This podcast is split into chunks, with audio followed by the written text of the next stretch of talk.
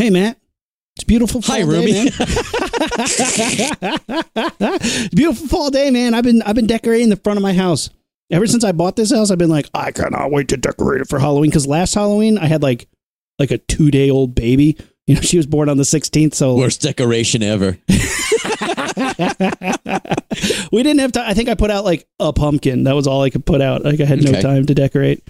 So this year, I got like every step on the porch. 2 pumpkins. I have like 30 pumpkins, dude. I have pumpkins all over the steps. I have a giant like plastic pumpkin that's as big as my head, even bigger, with like a big jack-o'-lantern face. I have cobwebs. I have a skeleton out on the porch. It's looking good, man. We haven't done anything yet. I just decorated my class, but I haven't decorated the house. But we have to start because the people across the street who are our friends, they have a kid at Kent's age. Yeah. They have like 2 inflatables. Yeah. And one of them's a ghost. And Kent is really into it all the time. Ghost. Boo. Now, it's one of those things, and you're going to see this with Sammy. I don't know where he learned that. I didn't teach him that. Amanda didn't teach him that. So I don't know, like, where does he know that a ghost says boo? It's so interesting to see how, like, they learn life. But anyway, he's into it. So Matt, I got to start putting shit out. The ghosts tell him. That's probably true. Yeah, the ghost, like, he's like, whoa, who are you? And he's like, I'm a ghost. You know what I say? Boo. Tell your dad that. Want to hear awesome little kid Halloween scary shit? Like thoughts from a little kid? Yeah. I read a story to a group of 5-year-olds. Mm-hmm. And it's like the classic story of, like, don't go in that house. There's a witch. And the main character and his sister end up on Halloween, go in there. And it's not a witch. It's just an old lady who's wondering why nobody trick-or-treats at her scary-ass house. And the kids are like, because your house is fucking scary. Let's clean it up. Yeah. So they help her clean it up, right? When the kids go inside, their friends are outside. And they're like, oh, my goodness. What if she's got them and doing experiments? What if she's got them and she's feeding them to something else? One of the things that one of the kids thinks is, what if she put them in an oven and she's going to cook them like Hansel and Gretel? And it says that. And there's a picture of a witch pushing the 2 kids into like an old-timey, stony oven. And it's not graphic, but they're getting pushed in there. So I'm talking to the kids that I'm reading the book to, and I'm like, guys, and we've been talking about fiction. I was like, guys, this story is fiction, right? And I said, do people really put people in ovens? And they were like, no. And it wasn't a World War II lesson. I don't know. So I said, can people really go in ovens is what I said. They said, no. I said, people can't cook other people. That doesn't make sense. One girl raised her hand and said, and people would not taste good. And I was like, you're kind of thinking 2 steps ahead of me. But then I thought about it and I was like, but think about this, guys. Who has an oven in their house? Everyone raised their hand. I was like, can you put a person in there?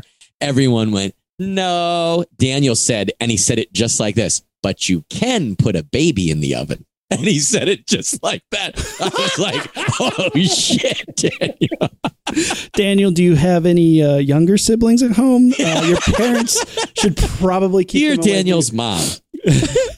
Today in class, I'm worried I may have implanted an idea completely by accident. When Daniel glued his backpack to the chair, I told you that was normal kindergarten behavior. However... You should probably hold on to your infant. I was dying. And it's one of those times that, like, I tried not to look horrified. I tried not to look like I was going to bust out laughing. I just had to be like, that's true. A baby could fit in there, but would we put a baby in the oven? No. Thankfully, Daniel said no. And that other girl was like, yeah, are you? The other girl was like, aren't you idiots listening? I said it wouldn't taste good. I just want to hear some kid try to pronounce the word cannibalism. Doesn't taste very good. Oh, man. Well, we're off topic now. Let's get back on topic. So, yeah, Matt. We're talking about cooking babies. Launch Dad Podcast, cooking babies. Here's a great recipe. Oh, my God. We actually have a really good show today. This is going to be fun. This is actually a great show. We've had a good run lately, Matt. We didn't do a lot of interviews during the pandemic. We did a couple, but we've been doing some recently, and they've been great. Thanks to everybody who listened to our Janice Chang episode. That was really cool. You never know, when you're talking to someone, you never know how it's going to go. And it was great. Janice was an awesome guest. Thank you to everyone who listened. I hope you guys learned a little bit about lettering, because that's something I think is like an unsung hero of the comic book world. Well, she works at a cool comic book company called Storm King, that is produced by Sandy King and John Carpenter. They put together all these awesome horror comics and work with an awesome crew of writers and artists and letterers, and we got Sandy King Carpenter here, which I think is pretty awesome. Yeah, we're going to talk a little bit about horror movies, a little bit about horror comics, and a little bit about what we do to get ready for Halloween. Yes, I cannot wait because, you know, we watch a lot of horror movies, and I'm excited to talk to her about horror movies. Guys, follow us on social media, Facebook, Instagram, and Twitter at Launchpad Pod, and our website, launchpadpod.com. Check us out on that YouTube. Check out our handsome faces, and can't wait to dive into this interview, man. This is going to be fun. All right, let's get to it. Ignition sequence start. 6, 5, 4, 3, 2, 1, 0. All engine running. Liftoff. We have a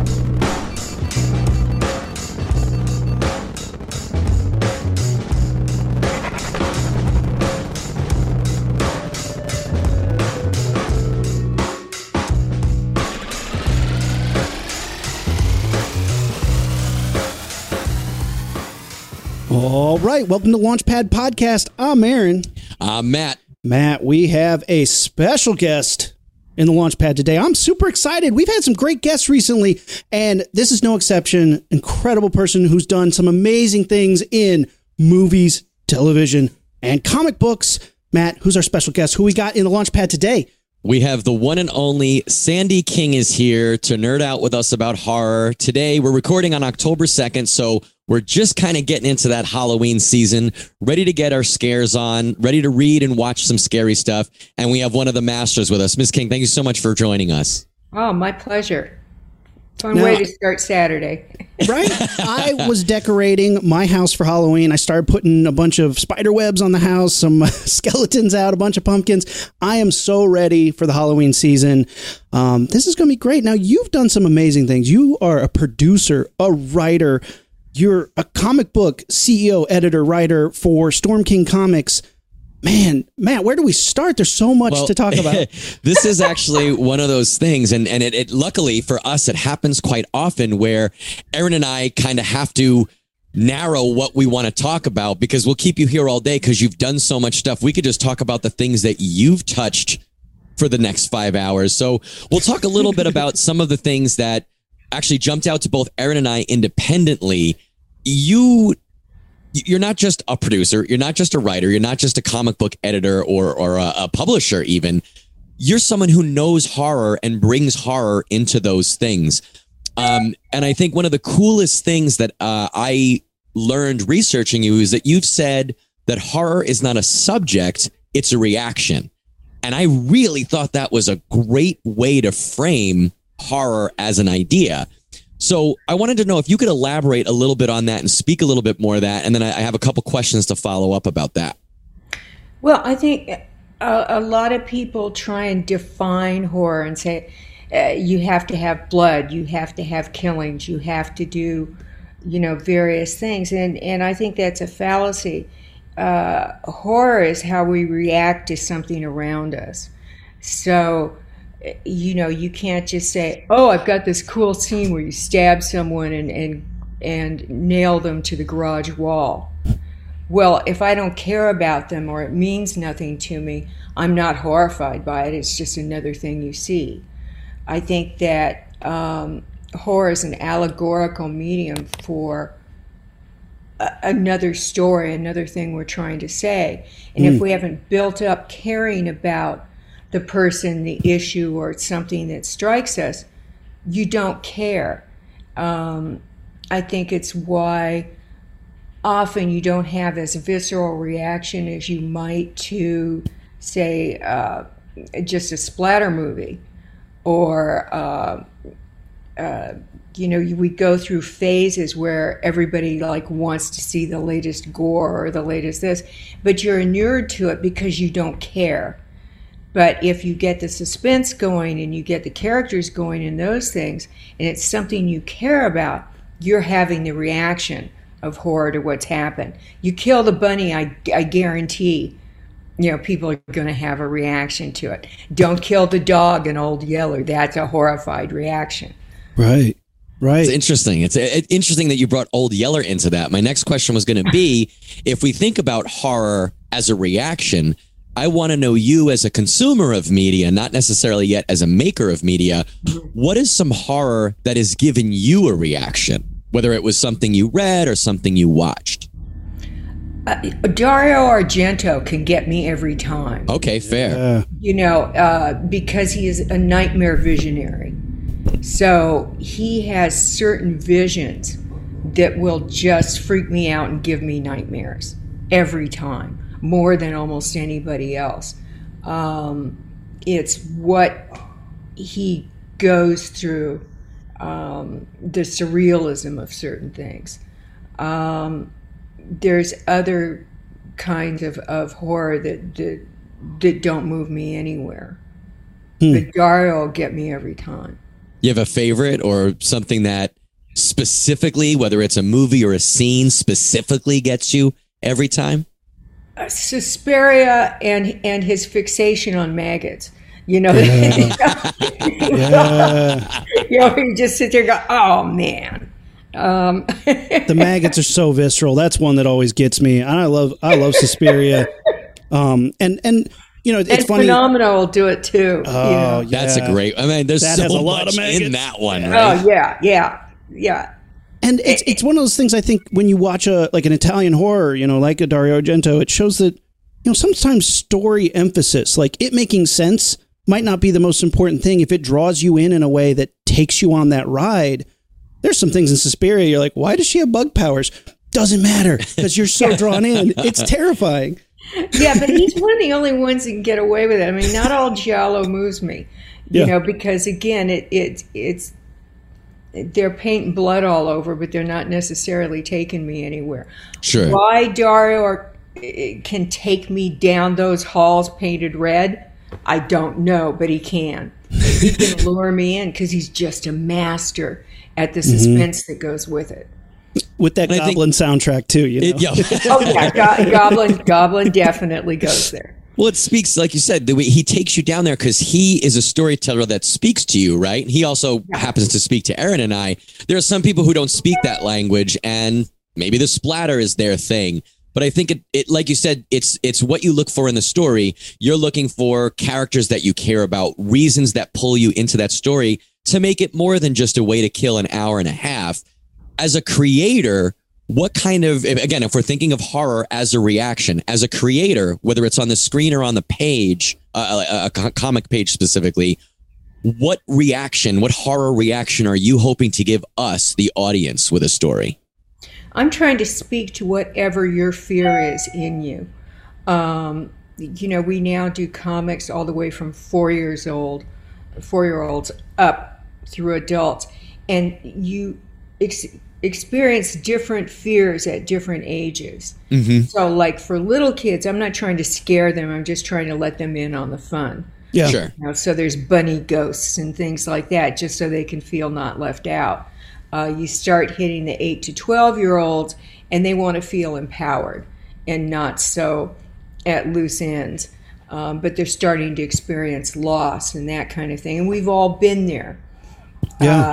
You get to the adults, and it's more existential fears. And those are, you know, as much as you'll have parents say, oh, my kid watches, you know, Walking Dead, he'll be fine with it. Well, first of all, you know, that's a soap, so there's nothing to be afraid of. You know, you just have scary masks. But the kind of fear I'm appealing to and hoping to let people work out their fears through is more existential for the grown-ups. Yeah. It's issues of faith, life after death, bigger loss, and, you know, who am I? And so those are going right over the heads of the preteens who think they're so grown up. Sure. They're just looking at the pretty pictures. Something you brought up is the adult fears. And I've always said the best monsters and the best horror comes out of a real fear. You know, like the Babadook is a cool monster, but what makes it work is that it comes out of the fear of the mother that maybe she doesn't love her child like she should be. And I think that's so true. It's always amazing when you realize, like, why is this hitting me so hard? I just had a child this year. I have a 1-year-old coming up, and she, you know, you watching Rosemary's Baby as a teenager, you're like, yeah, the neighbors are creepy. I get it. You watch that with a pregnant wife and it's like, oh, whoa. And you'll never look at that imprint the same way again. No, it's amazing. But see, that's the kind of thing where when writers are bringing me stories, you kind of go, okay, but what are you trying to say? Why do you want to make this story? You know, who are you trying to connect to? Why is it important to you to make this story?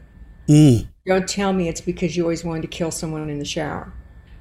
That's not good enough. Sure. For me, you know, maybe good enough for someone else, but as an editor or a producer, I want to know, what is it that's driving you to talk and say this? So that's what I look for. And that's what I try and do when I'm writing, is figure out, okay, you know, every once in a while I have a really cool scene and no story to go with it. Right. You know, I had one of those in the current Halloween Nights that's coming up. And I sat on that fragment of story for, it's probably going on 10 years. Because I could never find, you know, it was a great kind of payoff, but I couldn't mold the right story that made it pay off. And so I just sat in the drawer. And I finally had an aha moment where I went, a short story, idiot. This'll work. And you can make it twist around into. Find the vehicle that suits it best. That's awesome. I just didn't want to give up that wall of faces. Yeah. Right? I know this'll work somewhere. But that makes the payoff so much better when it justifies using something that cool and you didn't just... Because... It's funny you brought up The Walking Dead, and because I'm the VFX supervisor for that show, and so often, you know, when you watch, I mean, zombie movies, because they kind of are a dime a dozen. They do come out quite a bit, but I feel like a lot of times you watch a horror movie or a TV show, and you're like, oh wow, you wrote everything just to get us to this cliff's edge, so we can be in danger. Yeah. And the audience knows. The audience knows when you did that, as like when your plot is a device just to get you to that scene. To the scene instead of the other way around. That's, you know, unfair. You're cheating them. And you haven't earned that payoff. And I love everybody, you know, from its beginning, The Walking Dead people have all been friends of ours. You know, between Norman and Greg and Darabont. Yeah. Before I lost his mind.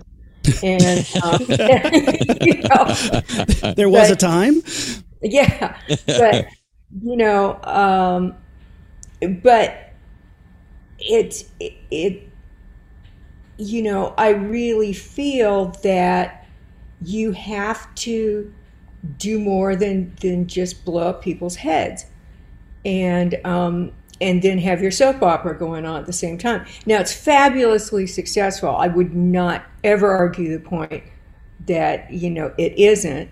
And I think Norman is a gigantic part of that because they created a character that, and he worked his ass off to engage the fans and knows what they want.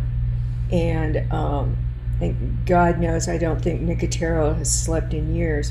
Oh, he's! I love working with him. He's just, you know, a master. Isn't he the greatest? Yeah, a lot of fun. I play harmonica in his band, which is so fun too. Yeah. But like, we just have a blast on set whenever he shows up, and we're blowing up, doing some cool gags and creating it. Like he just comes with so much great energy and great horror, you know, ideas of how to make the scene work and how to make the zombies scary. Because when you're doing something for 11 years, making a monster scary after we've done it for so long, and this can be said for vampires, werewolves, anything. The industry has been going for so long. How do you keep something fresh and scary? And it's like you said about the wall of heads. You need to find a way that the story can draw out these great moments, because throwing away a great moment, it actually makes it forgettable. But if you have the impactfulness of, oh man, it happened to that character that I cared about. You built it up in a way that shook me. Then those moments stand out way more than any exploding head, no matter how cool and good it is. But cool doesn't stand on its own. It doesn't. And I think it was one of the hardest things, and still remains one of the hardest things, to convince film executives that the reason horror was as the first fiction filmmaking done and will remain standing throughout is that it speaks to an audience the way only comedy does. Mm. You know, they're two sides of the same coin. Yeah. And I think that executives have proven they always learn the wrong lesson. Yes. And they think if you just throw in some teenagers and throw blood on it, that's horror.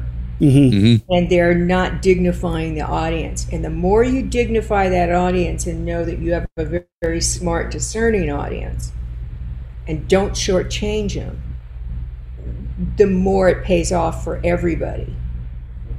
I think that's a great point. And I think maybe it's because horror is so rapidly produced. There's so much of it out there. Maybe because I would say arguably some of the larger demographic is that teenage/tweenage years.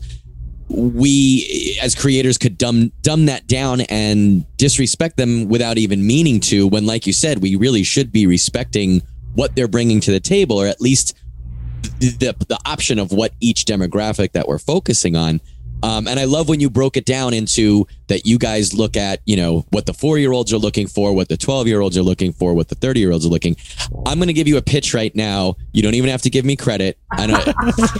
Bring it full circle. I want a made for adults rabbit ghost story. And I want it to be like, I want you to scare my 40-year-old self with a rabbit ghost. I think that would work, and it'll bring me back to my childhood. Well, they already made the lupus.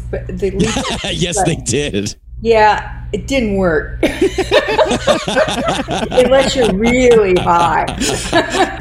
I mean, so unless they were ghosts. There is a demographic for it that's still just really stoned from the night before, and is you know, putting a lot of drugs into their chocolate milk the following morning.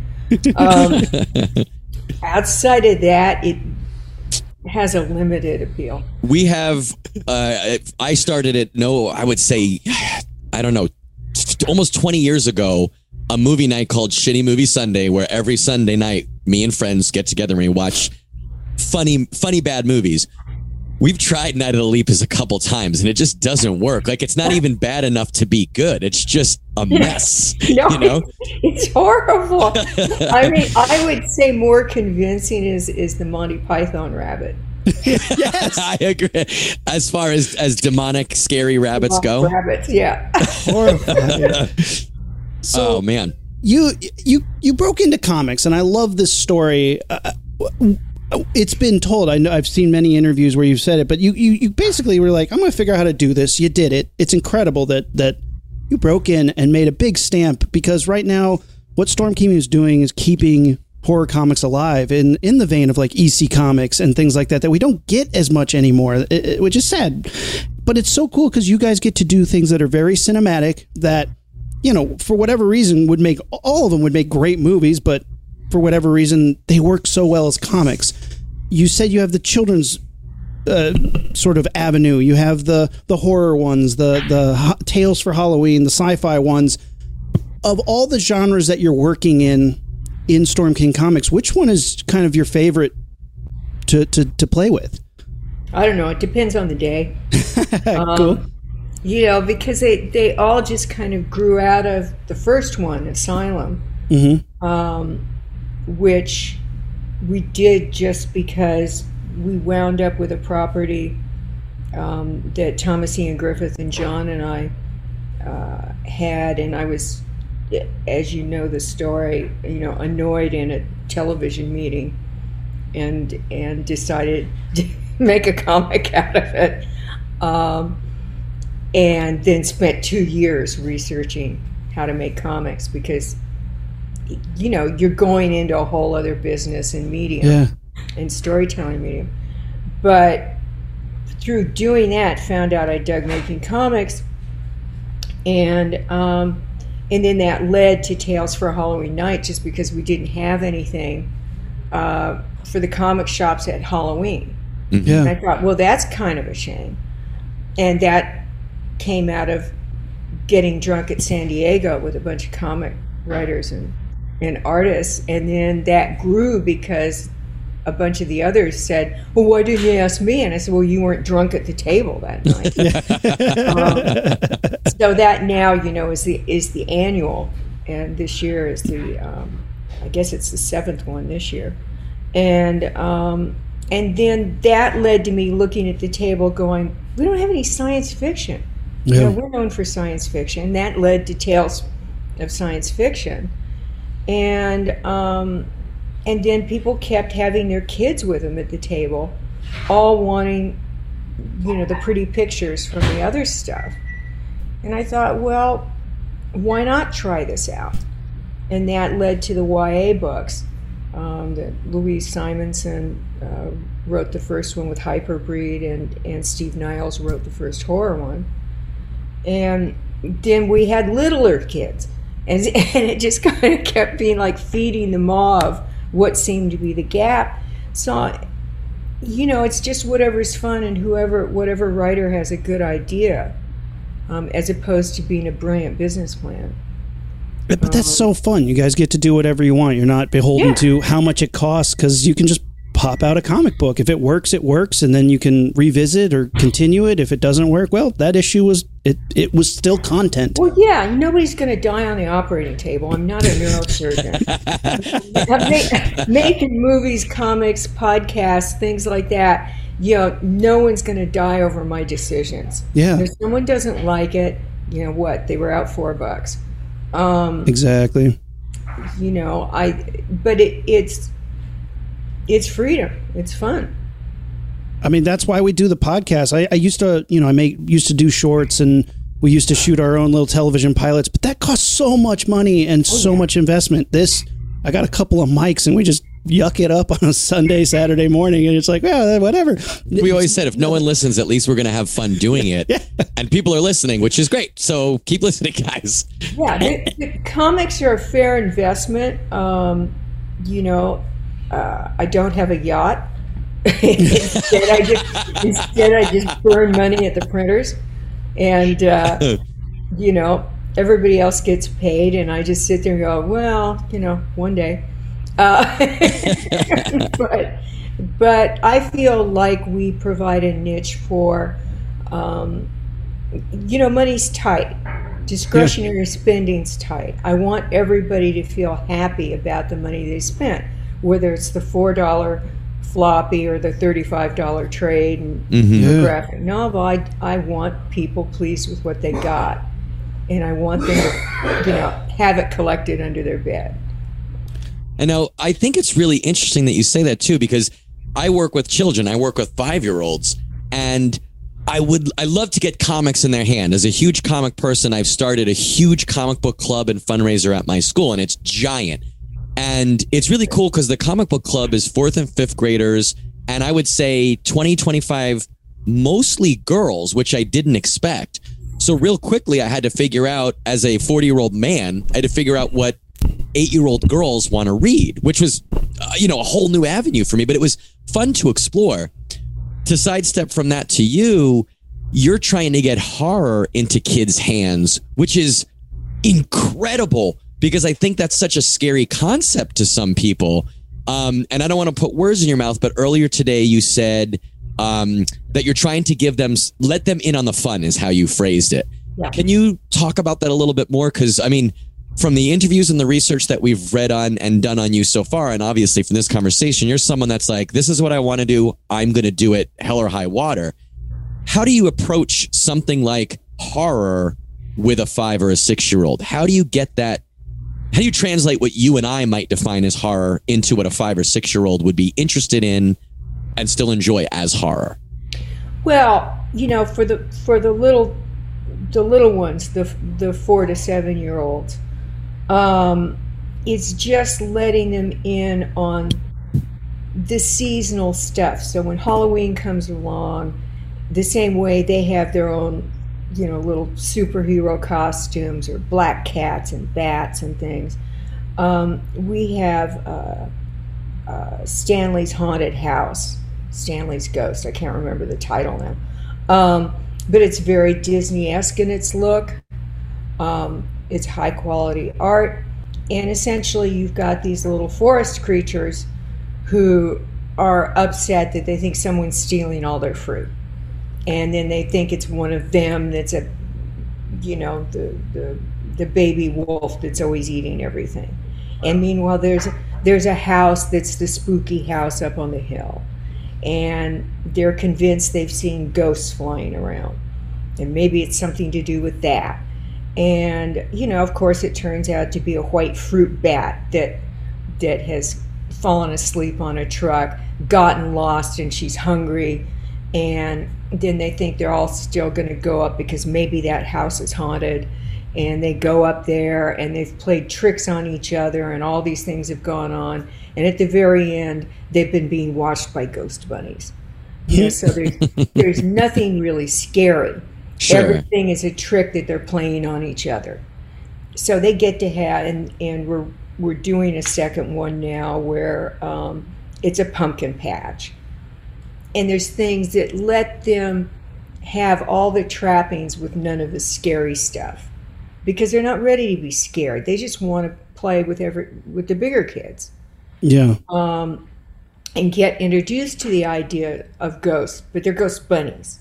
Right. They're not really going to be scared. They're not. We don't enter into it's dead bunnies. You know. Yeah. You know, when we hit the 8 to 12-year-olds, where you've got the 8-year-old girls are way ready for horror and power. Yeah, yeah. We have the Grimmstown Terror Tales, and that's Hansel and Gretel in modern times. And they come home from camp, and there's green slime all over their house, and their parents are missing.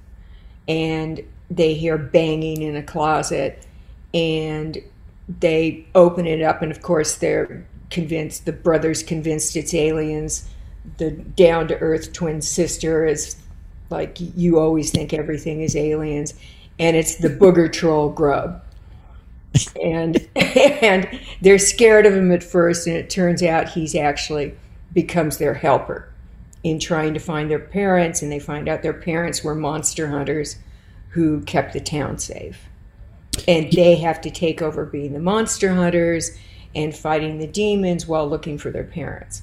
And they get big goo guns and all that kind of stuff. So they get to be empowered while they're having to deal with the fear of losing their parents. So they take a step into the things that are just starting to occur to that age group of the 8 to 12-year-olds who have maybe had seen illness, a little bit of death, separation. Maybe their parents are going through divorces, and that's the kind of separation they've had.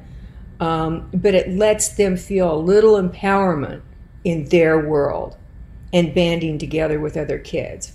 Like, they're going to wind up being the Grimmstown Defenders in the next book. That's really astute, because like a lot of times I could never really pinpoint what I liked about horror as a kid, because I got into horror very young and really enjoyed it. But I think you're absolutely right. It's the stuff that empowered you and the things that made you feel like you were part of the good guys and not a victim of the bad guys. That's exactly it. It takes them out of the victimization and isolation role, where the brother and sister have each other, but they also have an ally in the booger troll grub. Don't we all? Yeah, exactly. And I mean, who can resist a booger troll? Janice Chang shared with us those pages because she did the lettering for the booger troll and how, you know, even his words are boogery and drippy, and I was like, that's just so fun. What a fun character. Yeah, and you'll in subsequent stories find out that he is one of their ancestors who got cursed. Oh, the booger troll. That's quite a reveal to figure out your lineage includes a booger troll. Yeah.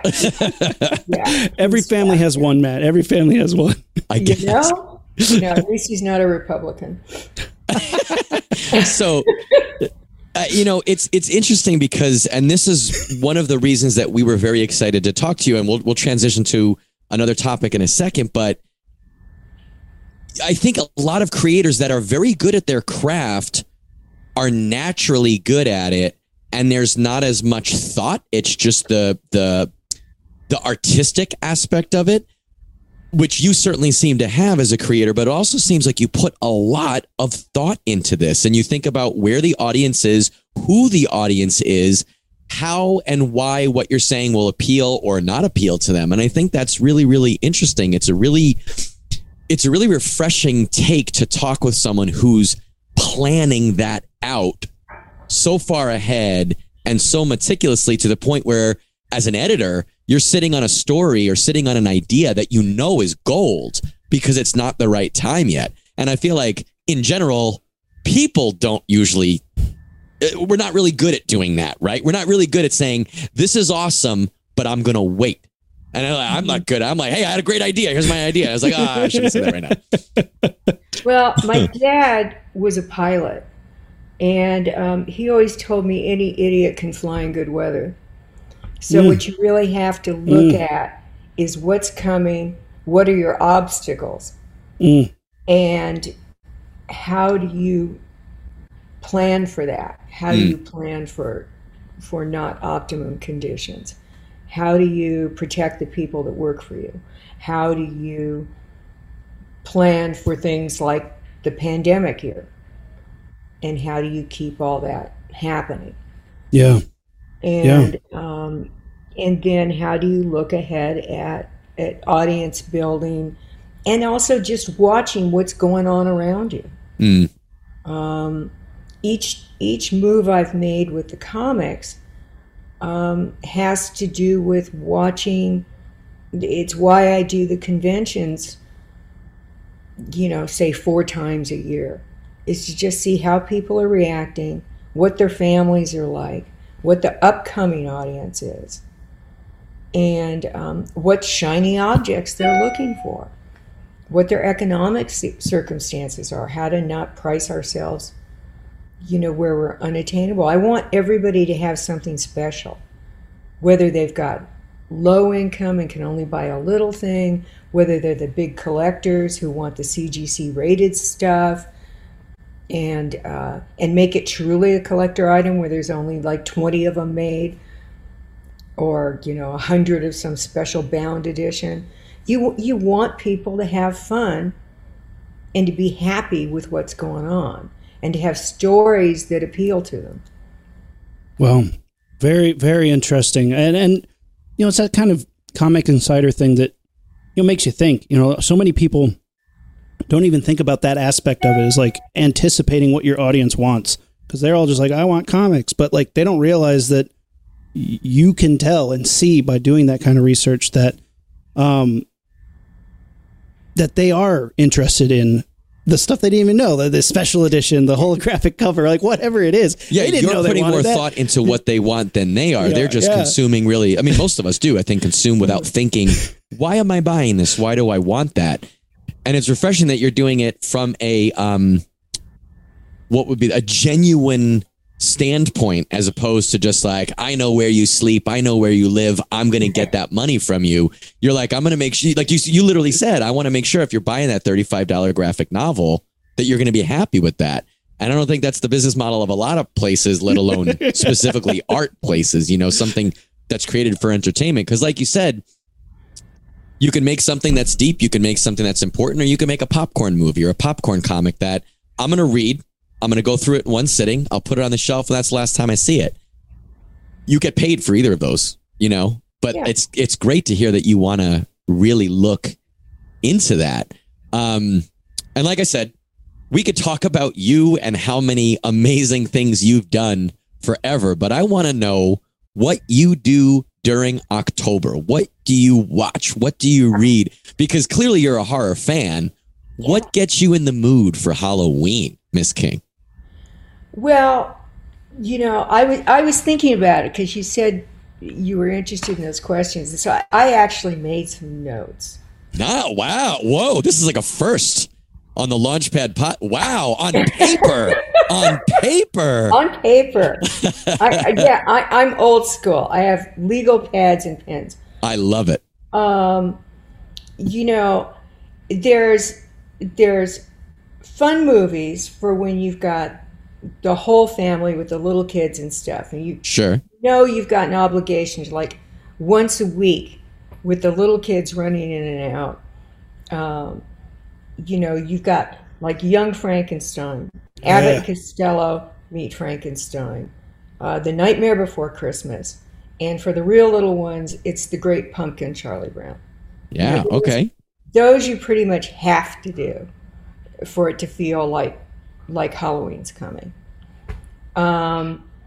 Then my personal favorites leaving in is you have to see the original 1931 Frankenstein at some point. Mm-hmm. Hell yes. Classic. Either version of The Thing or both. Mm. Okay. Because I can't be a walking billboard for my husband. The Crawling Eye from 1958. Now that's an interesting one. That is an interesting one. That's one of my faves that I have to have at Halloween time. So you literally watch that one every year? Yeah.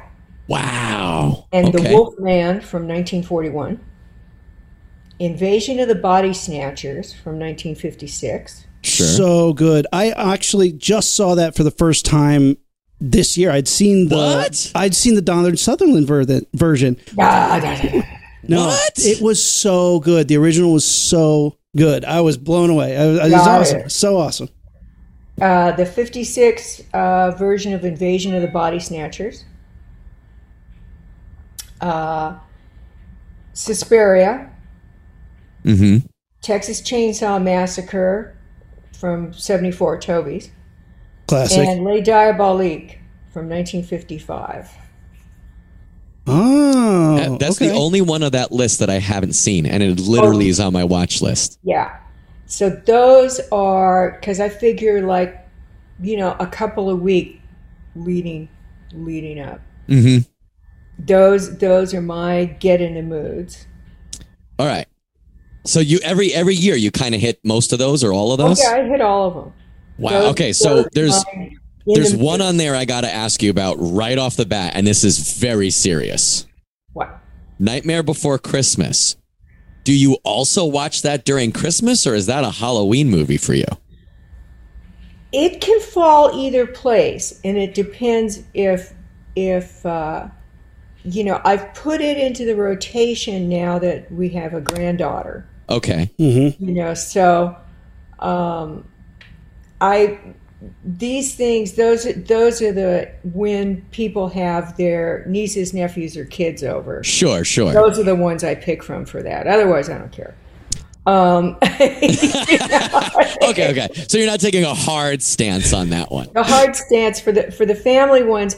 Those are the ones that get put in if you know, because generally on weekends, at least one day on the weekend, the little one is over. Yeah. So that gets thrown in. That's okay. Fun. That makes sense. Well, let's do this. Rumi, you said that you just recently watched Invasion of the Body Snatchers for the first time, right? The original, yeah. Yeah. And just recently, like within the last month or two? Yeah. All right. So that's one of my all-time favorites. I think I probably saw it in college for the first time. What about that movie resonated with you, Rumi, as a new time watcher? And then we'll talk with Miss King and see why it's a classic for her.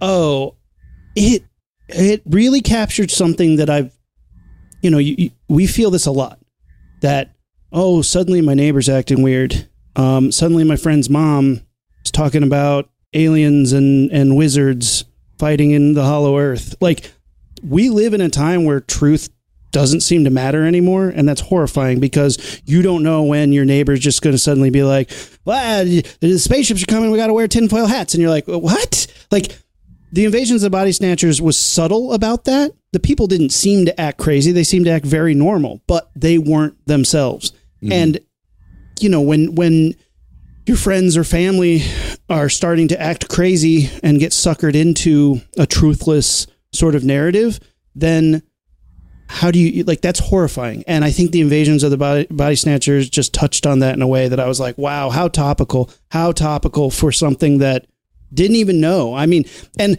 I was wondering, like, because they, you know, there's that kind of that era of communism. Oh, we're afraid of communism. Exactly. Was that movie pro or anti-communism? Because it's like, oh, we're afraid that people are suddenly going to become communists. So is this movie actually a super like rah-rah American patriot thing or not? Because it could also be a real reaction against McCarthyism.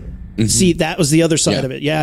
I that was the other side I thought felt that way. You know, it's amazing. It's phenomenal. Yeah. And I think it's because it's subtler in its handling of it and a lot more below the radar. It's why it's my favorite of the Invasion of the Body Snatcher movies, which are all pretty good. But I like it because it's actually a little creepier and it feels more like today. Yeah. Well, like Aaron was hinting at, I think you pick an era. And I feel like that is a great allegory for anything that's going on. I mean, look at where we are right now. We don't even have to get into it, but name any one thing that's happening globally right now, let alone nationally, and you can kind of put Pod People, Invasion of the Body Snatchers allegory there. Yeah. Go back 10 years, go back 20 years, go back 60 years. Still, it's there. And I bet you that's going to be one of those movies that we could wait another 50 years. Yeah. And my kid, my grandkid will be like, actually, that movie kind of speaks to what's happening today. And I think it almost has like your kind of planning to it, Ms. King, where you're like, OK, what are people afraid of? What are people going to be afraid of tomorrow? Yeah. Why are they afraid of that? And that's that kind of story, right? Well, that's what I look for in timelessness, whether we're making a movie, a television show or a comic book, is what's the truth inside it. And you'll see movies that may have been gigantic hits when they came out, but they're not ones that people go back to 10 years later because they were fun or they were pop culture-ish, and they didn't address some deeper truth underneath. They were more ribbon on the square for what was going on at the time. Mm-hmm. I think that's comedy's biggest problem. When you said it, you know, comedy and horror, comedy doesn't last very long. I mean, we have comedy that we love because it's nostalgic or it hit us right, but comedy doesn't have a longevity. Sometimes whereas horror can. And I think it's because Invasion of the Body Snatchers has that longevity because it can be applied to many situations and scenarios. Yeah. Yeah, and I think that again, it separates what may be big box office hits in horror, but then they vaporize because they haven't dug deeper and layered in some truth underneath. Yeah. And they've gone for a little more the laughs, too big a laughs inside the horror. Mm-hmm. And they kind of lose the truth. Did you say, when you had first read through your list, when you said Invasion of the Body Snatchers, did you roll your eyes and say not the Donald Sutherland one because you feel strongly about that movie as well? No, I think it's good. I just think it's a little, it's less subtle and therefore less to me. Yeah, it's definitely more sci-fi feeling than Cold War Dread feeling, like where it's under the surface. Yeah. So it's more dismissible. Sure. In terms of inner dread, I like there's just a creepier threat to me in the original. I can understand that. Let's take that same idea and that same, let's call it a proposition, and apply it to the two Thing movies. Because I think one is way more on the nose and a little bit more straightforward in the vehicle that it is. You don't have to tell me a favorite, but can you tell me maybe like what you like about each? Because it's two different approaches to very similar subject matter. Well, I think John's is scarier. It's got a lot more suspense in it. Sure. And again, it hits harder on what appeals to me, which is who are you? Mm-hmm. Yeah. As opposed to the original, which I love for a whole different reason, which is the horror without the threat from without, which is a little more conservative point of view. It's coming for you. It is, and I think the original also has a great, it's like a siege horror, you know, if you're trapped inside, yeah. You know, and I think that's why those, I don't think they're that good, but the Purge movies have a popularity because it's this, you know, outside is trying to get in and that's scary. Yeah, whereas the Purge movies bug me. Yeah, they're dumb, but... They really do. I mean, they're so white, you know, yeah. Which is another thing where you just sit there kind of going, Jesus, guys. It's like when I first went into comics, all the comics were white. Mm-hmm. And, you know, fully 50% of any comic convention floor are people of color. Mm-hmm.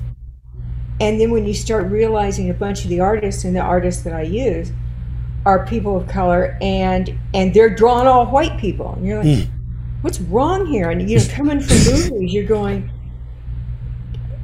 what is this? You know, what street do you walk down that's all white people unless you go to Utah? You know?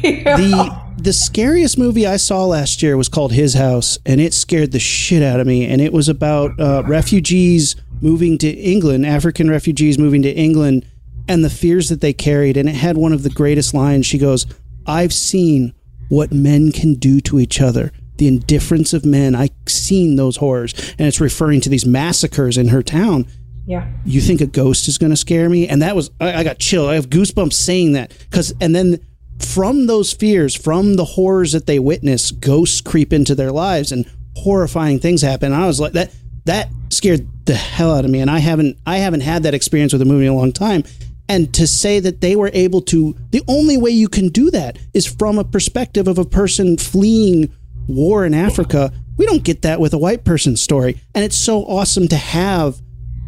It just changes perspective. We've seen ghost stories, but let's see a ghost story from a different perspective. And now you have a new thing to play with, a new avenue to tell maybe a story we've heard a million times, and it suddenly feels fresh and scary and great. And I love it. There's it's so smart. A female African writer that I just got exposed to, who's from a very insular refugee group in New York. It has a whole different occult set of stories and experiences, and this woman can write like gangbusters. Awesome. And I had an experience with dealing with the podcast platform that we're about to launch through in this next year, where I said, okay, and I'm going to bring in this woman's stuff. And they were like, oh, there's already a African horror story out. And I went, like, you can't have two? Yeah. Wow. You know, boy, is this white New York elitism. Yeah. You know, it's just there's a mindset that gets really weird to me.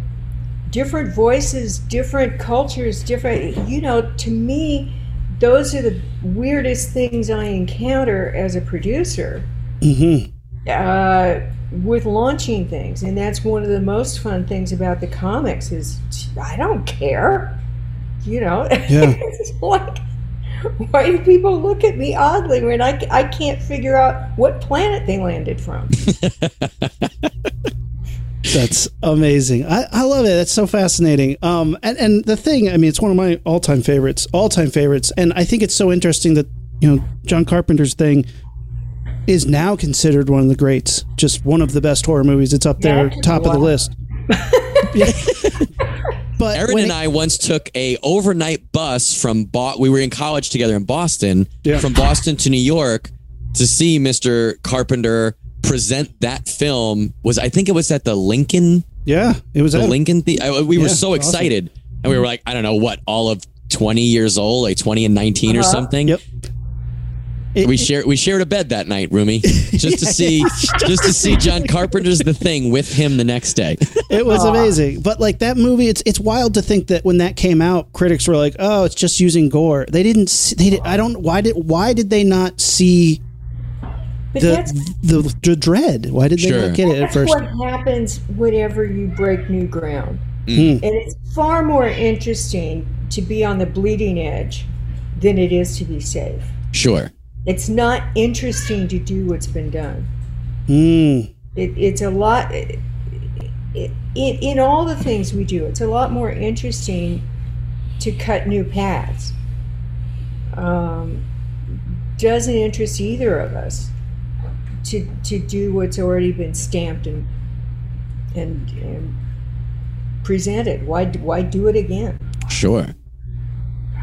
That movie always will hold us. Well, actually, both of them hold a special place in my heart, because when I was in like elementary school, my uncle lived about 2 blocks down, my dad's brother, and he was my godfather. And I was like Rumi. My parents let me watch pretty much whatever I wanted. I was a pretty, I think, realistic and understanding kid. I knew it was fake. My parents weren't worried about it. That was my stay home from school because I'm either sick or pretending to be sick. And Uncle Mike had it on VHS. I didn't own it. I'd walk down there, borrow it from him, and watch it all day. And I loved it as a kid, elementary school. And I remember one day, oh, yeah, look what it did. I remember one day my dad said, "Did you ever see the original?" And I was probably all of 10 years old. And I was like, "No, tell me about it." And he's like, "Oh, well, it's kind of like a Frankenstein movie. It's not like, Hell the Carpenter." And I remember being like, I am not going to think that's interesting because it's black and white and it's different pace and I'm not of that genre. And I remember even as a kid, before I appreciated film for what it is and everything, I understood how great it was for what it was, and I loved it for being different than John Carpenter's. You can love both for two different reasons, which is what I do. I love the original scared the pants off me at a friend's house on TV, and I loved horror, and it always gave me nightmares. But I still loved that ride where I'd be behind the couch going like this, and that hand would reach through the door with the mattresses and everything. Yep. Just go, I'd lose my mind. I love that. Well, let's roll with that, okay? Whether it's from the list that you just read us or just in your life experience, what's a movie, to use your words, that either scares the pants off you or you still have to watch from behind the couch? So, like, what's a lights on movie where, like, you're a grown woman, you know what the score is with the world, but it still scares you?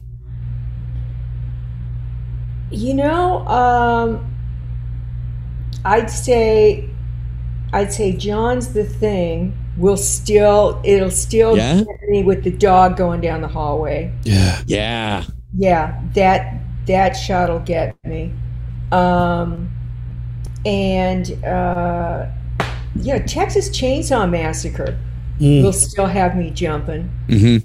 That's intense. It's intense. But the big thing for me is I cover my ears, because if you take away the sound, I can look at virtually anything. Oh, that's actually real. I should tell that to kids, because that's actually really smart. Yeah. A really smart way. And if you think about it, it's one of those things you don't realize your brain thinks it's just this, but really it's the experience, right? Yeah. Sound. Oh, so 100%. Just smart woman, this one. Because I know what we do to make it worse. Yeah. Rumi, what scares you, Rooms? What always will get that response no matter how many times you've experienced it? The Exorcist, man. That one will always get to me because grew up Catholic, Catholic school for 18 years. My parents didn't let me watch whatever I wanted, but they were fine with anything black and white, all the classics, Night of the Living Dead. I was so into that stuff. Oh, Night of the Living Dead. Yeah, I forgot so that. Good. Night of the Living Dead, that's another one that would be on my every time gets me list when the daughter's stabbing the mom. But we were at the video store, and I was like, I want to watch a rated R movie. I'm old enough, Mom. I can do it. I'm maybe in 7th grade. I'm 12. I can do it. I want to watch a rated R movie. Please, please, please, please. And she's like, okay, pick a rated R movie. And I was like, bam, Exorcist. And they were like, okay. And I watched it, and I was up all night. The covers just up to my nose, and every sound was like, what was that? And my mom snores a lot and sometimes screams in her sleep. So that night she was like, bah. Ah, and I was like, she's possessed. Yeah, losing. Did they watch it with you, or did they just be like, here you go, kid, enjoy? watched it with me, and let me tell you, my parents were those, let's put it into context, what's happening in this scene. There's some awkward moments in The Exorcist. Yeah, I was going to say, how'd they explain that crucifix scene? Yeah, they tried, and it was just horrifying. It just made it more awkward, and the more awkward it was, the scarier it was, because you're like, what is this movie going to throw at me next? And that one will stick with me forever, because it hit all the right notes, you know? To some people who see a movie too late, like, there's plenty of movies that I'm like, I recognize that that's scary, but I saw it way too old, and it wasn't scary. But, you know, it hit all the right notes at the right time. That one will always stick with me. See, I remember the big debates. Which scared you, Jaws or The Exorcist? For me, it was always Jaws. You know, Jaws scared too. I've always worried about the part of the ocean I couldn't see deeper than. Sure. And it was just always like, no, you know, shark's going to eat my legs. That's, you know, the way it is. No, I'm not afraid of God, but damn. You know? You ever see a shark? Yeah. Get bit by a shark, you'll start praying. Well, that's one of those things too, right? If you think about, you know, William Friedkin and you know, Peter Blade making the novel, which that was going to be my answer. I read that novel after college, and I remember turning the light off that night to go to sleep, and I remember being like, I'm fucking scared, and I'm a grown up, and I'm like reasonably sure that myself and no one I love is going to be possessed. But I was still afraid to turn the light up. I was listening to all the noise in the house. But, you know, Peter Benchley and Spielberg and Peter Blatty and Friedkin, they approach those things differently, right? Yeah. Possession and, you know, there's some existential stuff there that's not on the nose possession. But how many people can relate to that openly versus how many people know that sharks are scary? And also, we don't see sharks a lot. They're under the water. That makes it way more scary. I think there's a better chance that you're going to get hurt by a shark than that someone is going to get sick to the point where they are doing things that I'm not even going to say possessed, but let's put it into context, right? What if they get sick to the point where you have to watch them deteriorate in a bed? I think you can kind of make that play of like a shark is kind of quote unquote scarier. Well, you roll a head at me out of a boat. Well, it's funny, actually, the first interview that we ever had on this show was Carl Gottlieb, who was the screenwriter with Steven Spielberg. He spoke at our college in, I don't know, 2001. And afterwards, I went up and chatted him up, and he gave me his personal email address. And until we had the show years later, I never reached out to him. And I finally reached out to him. And both on the show and at our school, he told the story that him and Spielberg used to go to theaters specifically to hear that part when he's underneath, Hooper's underneath swimming and Ben Gardner's head pops out of that hole. And they would just be dying and rolling outside listening to that scream, because that does get the biggest reaction in the whole movie. Sure does. Verna did it in her swimming pool. Mm-hmm. Verna lived around the corner from me. You've got no scares. Boom. And it works every time. That's my favorite. And it's like, you love, like I go to Jaws screening almost every year in a non-pandemic situation, at least. And they always do the like, who here has never seen Jaws? And you have like 30 somewhat hands and everybody's like, oh man, I can't wait for that part. It works every time. Amazing. I want to touch back on Night of the Living Dead again, since you know, like I said, I mentioned, you said it was horrifying. What about that movie scares you? What about that is scary? Well, again, you know, the classic guys from that time, George, John, Cronenberg, they were all saying something else about society. Mm-hmm. And, you know, George having a black lead, who's the only one out of all the screaming white people who gets it and is saving the blonde girl and everybody, you know, and he winds up, you know, being thrown on a pile and burned. Yeah. You know, it's the wholeness of the movie. And the desperation, I mean, he has a great sense of desperation and isolation. Yeah. Which I just think astounding. The truck, you know, as the, you know, just everything that he manages to have these isolated, hopeless situations are, it's fantastic. It is. It is. It's funny because we keep talking about these movies, and as we're talking about them, and I don't know if this is true for the two of you, but I keep getting transported to the first time that I saw each one very clearly. And I'm thinking of this one. For me, the part that stuck out, the scariest scene, and the ending obviously gets everybody, right? If you're not in the know before you start it, you can't believe that ending. Yeah. But there's a part about midway in the movie where everybody's kind of telling their experiences, and it's a way for the movie to explain to us, the audience, that this shit is global, or at least, you know, national. Ben, the main character, is kind of remembering that he drove through a bunch of these zombies, and he says they didn't move. They just stood there. And he does this with his hand. And you can see, I think in that moment, that character is taking a breath. He's not hammering up nails. He's to like, holy shit, this is happening. And I remember that to me was more horrifying than anything else that happened in the movie, was imagining this guy in a truck driving through people. Not just that, but now he's recounting that, and his brain is like actually intellectualizing, like, hey, this is fucked. Like, the processing fact that those people grief, didn't move. This is something bad. And you can see he's not talking to anybody. He's just talking to himself. I remember being like, this is freaking scary. And that was when that movie became real to me. Yeah, I think that was masterful.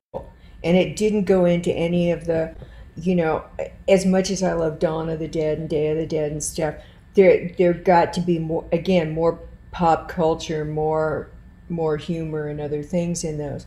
But that original Night of the Living Dead, I remember I saw it at a drive-in movie when I was in college, and I had the car, and my boyfriend only had a motorcycle, so I had driven and dropped him off at his place, and then had to park and walk down Hilgard Avenue across from UCLA, and I walked down the center of the street and risked being hit by buses rather than being near any bushes or anything else. You're no dummy. It's terrifying.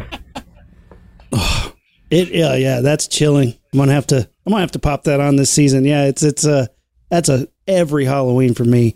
I have a visual question. Is that a Rodan behind you? Yes. Yes, it is. Awesome. Yes. I was looking at that too. Yes, are you a kaiju fan? Do you like big monster movies? Yes. Awesome. Yeah. Specifically Rodan? Like, do you have a whole collection there, or is just Rodan your favorite? Rodan's one of my favorites. What I really, that was a gift from Sideshow, because they know actually I collect Godzillas. And my office is wall-to-wall Godzillas. And then they surprised me with a Rodan. We're gonna have to have you back on for a Godzilla episode. Like we're pretty big Godzilla fans. We have done massive. We did like a 4-part episode about every Godzilla movie. Matt and I have watched. So we started with the Showa, then the Heisei, then the Millennium. We love Godzilla. What's your favorite Godzilla movie? Oh man! I know, put it on the spot. That's pretty hard. Pick a favorite child. It's easy. That's difficult, because I love. Man, what do you think is my favorite Godzilla movie, honey? The original. Yeah, I think the original, and then I do like. I mean, I like almost all Godzilla movies except for the idiot one where his head looks like a tennis shoe box. Where he doesn't have eyes and he doesn't. You know, it's like you can't make any connection to him. Shin Godzilla. No, it's the American Godzilla. Yeah, the 1998. One. Yeah, that just sucks. Oh. Yeah. It opens like it's the Matthew Broderick one. It's horrible. It because you can't find Godzilla. I mean, he's just got this head like an anvil. And you're like, There's no. I like that the army literally can't find Godzilla in that movie. They lose him numerous times. Yeah, with helicopters. It's like, just go up. Just go up. We have had a whole discussion on that. The only part of that movie that's good is when they're at sea with the fishermen. Yeah. You know, that's going great. And you think, okay, this has got potential. And then you see Godzilla and you go, he's got a tennis shoe box for a head. This is ridiculous. He's got no eyes. You can't engage with him. Oh, man. He's not scary. It's so true. We need to do a whole Godzilla episode now. Would you come back and talk Godzilla sometime? Yeah. Would you enjoy that? Yeah, sure. Awesome. Can Mr. Carpenter hear us? Does he have a favorite Godzilla? He just did this. Tennis box head or no, I'm not interested. He didn't play enough Fallout. I love Fallout. I mean, that's amazing. We could talk Godzilla all day. I like anything that has King Ghidorah in it. I love that three-headed dragon monster. Oh, yeah. I have. Actually, that's over there. Yeah. So Aaron has a 1-year-old. I have a 2.5-year-old, and my 2.5-year-old is into Godzilla. You can see that Aaron's wearing a famous monster shirt. We worked. I don't know how much they're doing now, but we worked with them a lot at Comic-Con for the last, 4 years, 5 years, and we've moderated their panels. So we have a ton of famous monster swag, and I have a Ghidorah versus Godzilla shirt. And my kid knows Ghidorah, and he goes, King Ghidorah, bad guy. And I said, that's right, buddy. And now we'll watch the fight scenes, and he's at the point now where he can tell. He knows Ghidorah, he knows Godzilla, he knows Gigan, he knows Ghidorah's sounds, like his vocalizations, more than any of the other ones, and he thinks they're hysterical. And I don't think he's wrong. I think he's correct. Well, part of the fun, with Toho movies is their absurdity, and they rock. I mean, I love it. They absolutely rock. They destroy everything. They're just great. Have you gotten into the Gamera films at all? A bit. I love the most recent trilogy. The last one that came out in the 90s, I think, is incredible. They took all the stuff that made the Godzilla movies good and built on that technology. I think as a kaiju movie, they do the best destruction and some cool stuff. But anytime Godzilla, even when he's cheesy, that camp draws me in, and then later when he's serious, just the spectacle draws me in. I think there's something. Every Godzilla movie has something. Very few of them are not fun. I like the recent ones that were done, with Elizabeth Olsen and I thought those were great. King of the Monsters, seeing Ghidorah on screen again. I mean, come on, Rodan on screen again was just amazing. Yeah. I could not be mad at that. It was so good. Yeah. No, I dug those. I thought they were fun. They brought back the threat, the destruction, a good story inside it. You got to root for everybody. It's enjoyable. It's I don't think they're timeless classics for sure, but I think they hit the notes that the Godzilla movies are supposed to be. Like you said, the story is there, the fun is there, the destruction is there, the creatures are there, and I think all of us that grew up with that. There was a good nod in there from the filmmakers who were like, hey, I hear you. I understand you. I understand I'm treading on sacred ground here. I'm going to do my best. And I feel like we all saw and understood that, right? And we've got that kind of Jurassic Park technology in there, which brought it up to speed for everybody that just thinks they have to be too hip for the room. Sure. Yeah. That's true. Well, all right. So for real, we're gonna talk to you about doing a whole nother Godzilla thing, whether it's a retrospective or focus on a more specific topic, but that would be really fun. We got to keep getting ready for Halloween here. I got one final specific Halloween question for you, and then we'll call it a day here because we'll talk your ear. Well, we'll let you talk our ear off all day. All right. There's a lot of specifically Halloween movies, not counting the first one. Do you have a favorite Halloween movie or one that you I'm not saying the best, but just a Halloween from the franchise Halloween, one that you think is enjoyable to watch? I think 2018 is really good. Okay. I think David Gordon Green did a great job with that. And I think that it cleaned up the mess that happened between the original and now. There's a lot of sweeping to do in that period. Oh man, those are some bad movies. But I think that for people that actually care about the mythology and who Michael Myers, the Michael Myers mythos, to go from the original to 2018 is a nice, seamless pathway. And I think that Kills is going to ramp up the bloodlust for everybody. Yeah, I think that's probably, that seems to be a good prediction. Yeah. Yeah. Yeah. So I think that when David and Danny came on board for the 2018, they got it. It was the first time that that John was sitting with them and they pitched their notion where it was just like, done, great. Awesome. These are people that actually get what the original was about. And since you can't kill the franchise, you might as well like clean it up. They sure as hell tried. Like, yeah, they gave it a lot. You should have just put a pillow over its head. But I think that 2018 really was a good movie. Awesome. Yeah, we enjoyed it. We definitely talked about it on our show, and I'm so excited for the next one. And it's just good. It's just good to see Michael Myers back on the screen. I mean, right? You just enjoy it. I don't really care I want it to be good, but if it's good or if it's bad, at least I can enjoy it on two different levels, right? Man. Whichever one it is. Come on, you couldn't even enjoy on a bad level. They were just puke-worthy.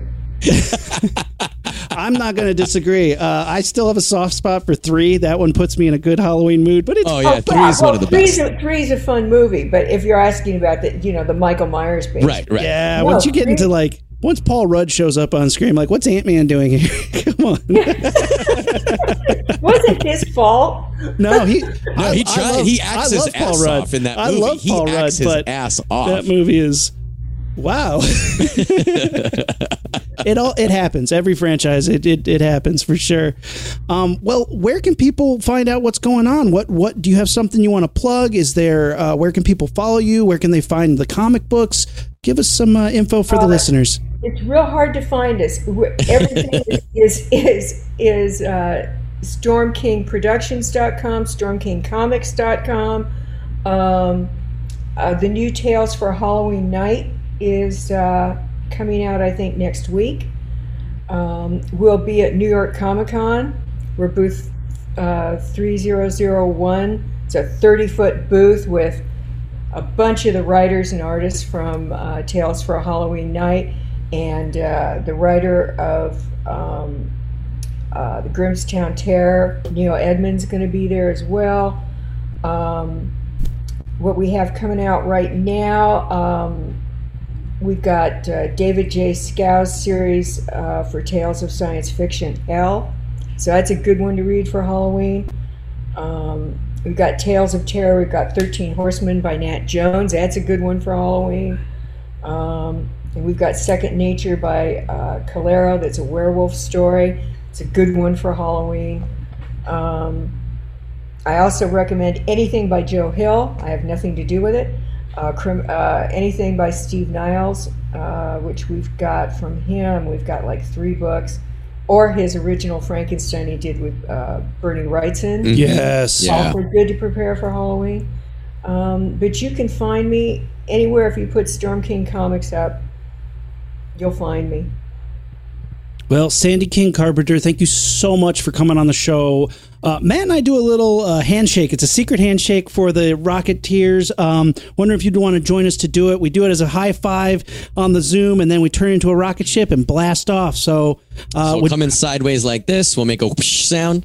Then we invert it, and then you make a raspberry noise as you blast off. So here we go. Ready? 3, 2, 1. Whoosh. All right, guys. You somehow made that look dignified. I'm not going to lie. It was awesome.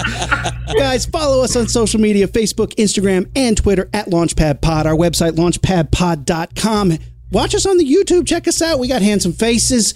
Let us know what you are into. What is your Halloween go-to, guys? We cannot wait to hear about it. And we're the Rocketeers, and we are out. Ignition sequence start. 6, 5, 4, 3, 2, 1, 0. All engine running. Liftoff. We have a liftoff.